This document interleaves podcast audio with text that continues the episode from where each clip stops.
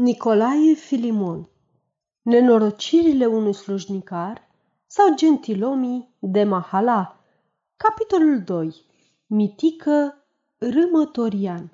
Aceasta este o înregistrare Cărțiaude.eu Într-una din zilele lui decembrie din anul 1858, vântul muscălesc sufla cu tărie, ploaia curgea în mari cantități de apă amestecată cu zăpadă și grindină.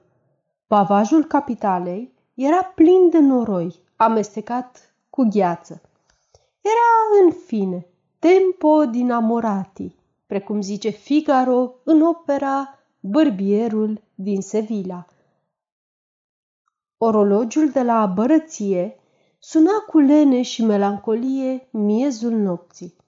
Liniștea solemnă a naturii nu era tulburată de nimeni, afară de desele patrule militare care străbăteau capitala în toate direcțiile, căci guvernul, după timpul acela, nemulțumindu-se de întreruperea comunicației provenită din furia elementelor, declarase orașul București în stare de asediu, ca să asigure viața unuia din membrii căi măcămiei de trei, pe unde umbla să-l asasineze un farsor cu o sfeclă găurită sau cu o sticlă de cerneală turcească umplută cu nisip, pe care voia să o facă a trece în ochii norodului Caimacam, o bombă fulminantă.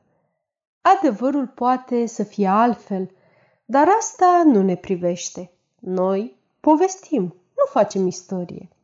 Pe acest grozav timp, un june de 22 de ani, cu părul lung și negru, acoperit cu o pălărie bombe, înfășurat într-o manta tăiată după moda carbonarilor și cu galoși de cauciuc în picioare, sta lipit de ușa galeriei ce duce la bucătăriile caselor lui Host e Müller pieptănarul. Dacă cineva ar fi privit cu băgare de seamă pe acest june, ar fi descoperit în trăsăturile feței sale pe omul contrariat de noroc sau pe amorezul certat cu amoreza sa. După ce se mai plimbă puțin, ca să-și încălzească picioarele, ce înghețase de frig, se apropie iarăși de ușă și bătu întrânsa de trei ori cu o manieră particulară, ce avea în sine ceva misterios și semnificativ. Puțin după aceea, se auzi pe dinăuntru un zgomot de pași. Era cineva care venea către ușă. Eroul nostru, reluându-și curajul, ce cu puțin mai înainte îl pierduse, începu a striga cu o voce iarăși convențională. Rezi! Rezi! Ei bine, aud, nu sunt surdă, răspunse vocea dinăuntru cu un accent de nepăsare sau răzbunare. Deschide-mi, rezi dragă, că am înghețat de frig. Ba, aia e vorbă, domnișorule. Du-te la cuconițele dumitale de pe marșande, cu care îți cheltuiești banii și lasă-mă în pace. Deschide, Rezi, deschide, rezișoara mea, că mă lovește guturaiul de frig. Nu, nici de cum. Deschide, că-ți dau o față de rochie. Nu deschid. Să fiu al dracului dacă nu ți-o cumpăra mâine o pereche de botine de la Ianuș Pantofarul. Nu mă mai înșel dumneata cu gogoși de astea. Rezi, te jur pe cea mai scumpă lume deschide. Văzând însă că Sălbatica sa amantă nu deschide, începu să declame cu un accent patetic și comic versurile acestea. Deschidem, copilă, deschidem că mor, ai puțin milă de al meu amor. Ploaia de sus pică, mântăluța mi strică, nu mi-e de manta, pricep dumneata că mi-e de tartan, că am slujit un an ca să-l dobândesc și să mă fălesc ca un nobil mare cu spirit și stare. Versurile acestea, pronunțate cu o mare doză de duioșie, își făcură efectul lor, căci inima maghiarei noastre se muie, ușa se deschise și amanții noștri dispărură prin tunecoasele coridoare ce duceau la sanctuarul amorului lor.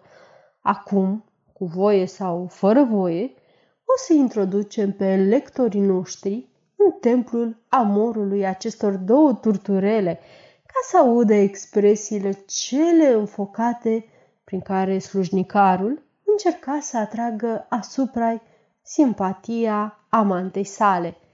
Ne facem însă datoria de a îndemna pe bunii noștri lectori aș procura câte o sticluță de eter, căci parfumul din camera celebrei noastre Calipso, din pasajul roman, poate să le irite nervii. Camera în care locuia amanta domnului mitică Rânătorian, slujnicarul, era o bucătărie nemțească cu mașină de gătit. Mobilierul ei se compunea din mașina de gătit, ce ocupa o a treia parte din periferia camerei, două scaune albe de brad, un pat cu o saltea de lână și o plapumă de bumbac veche, ce acoperea pe jumătate două perne cu fulgi neîmbrăcate. Pe unul din pereți erau atârnate o mulțime de tigăi de diferite forme, frigări, răzători de hrean și forme de tinichea pentru gelatină, iar într-un colț era o oală colosală, cu grăsime de râmător și un vas de lemn, plin cu răzături de morcovi, foi de varză și de țelină. Într-un cui, după ușă, erau atârnate niște cizme ungurești și un pieptar de blană.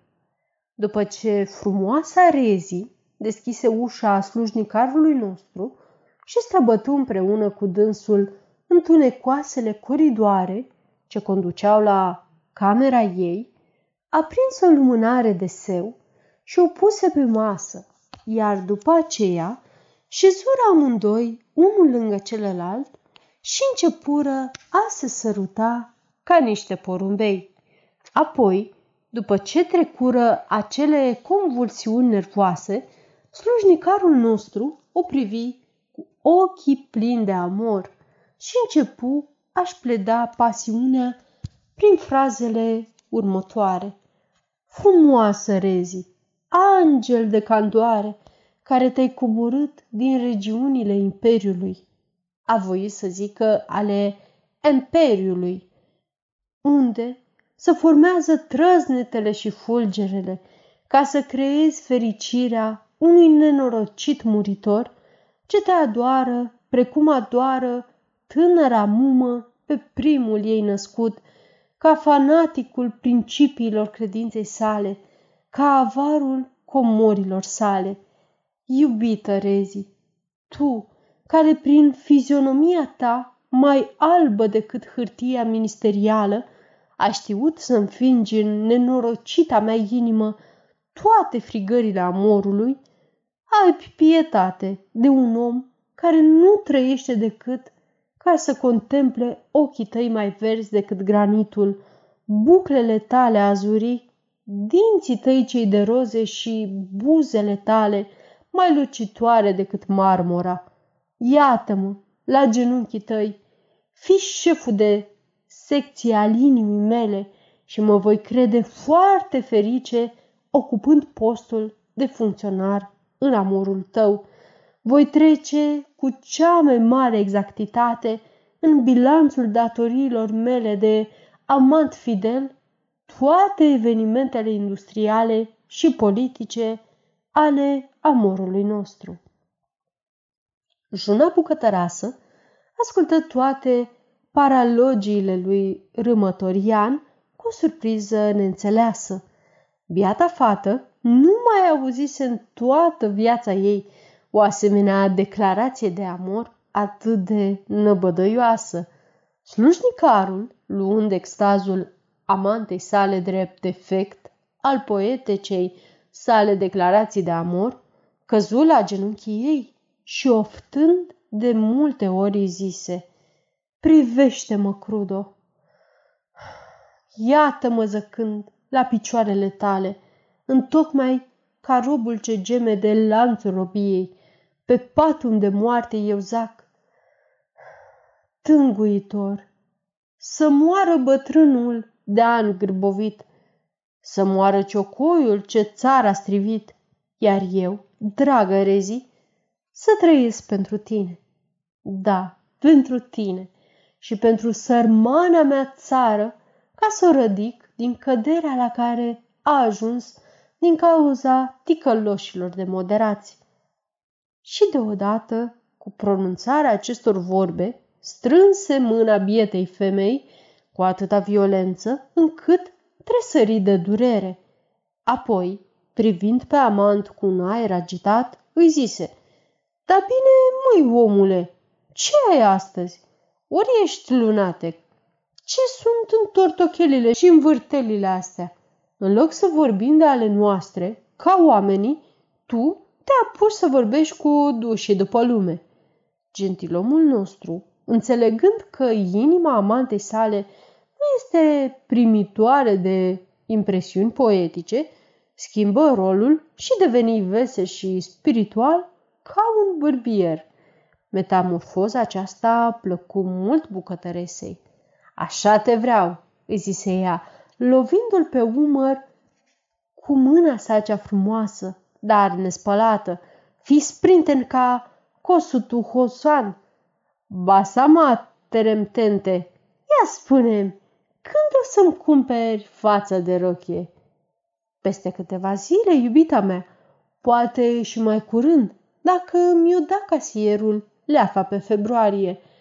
Nu mă mai înșel dumneata cu minciuni de asta. Rezi, îți jur că în săptămâna aceasta vei avea rochia pe care ți-am promis. Dar dacă nu mi-o vei cumpăra, să-mi faci ce vei voi. Aduți aminte că mi-ai făgăduit de multe ori și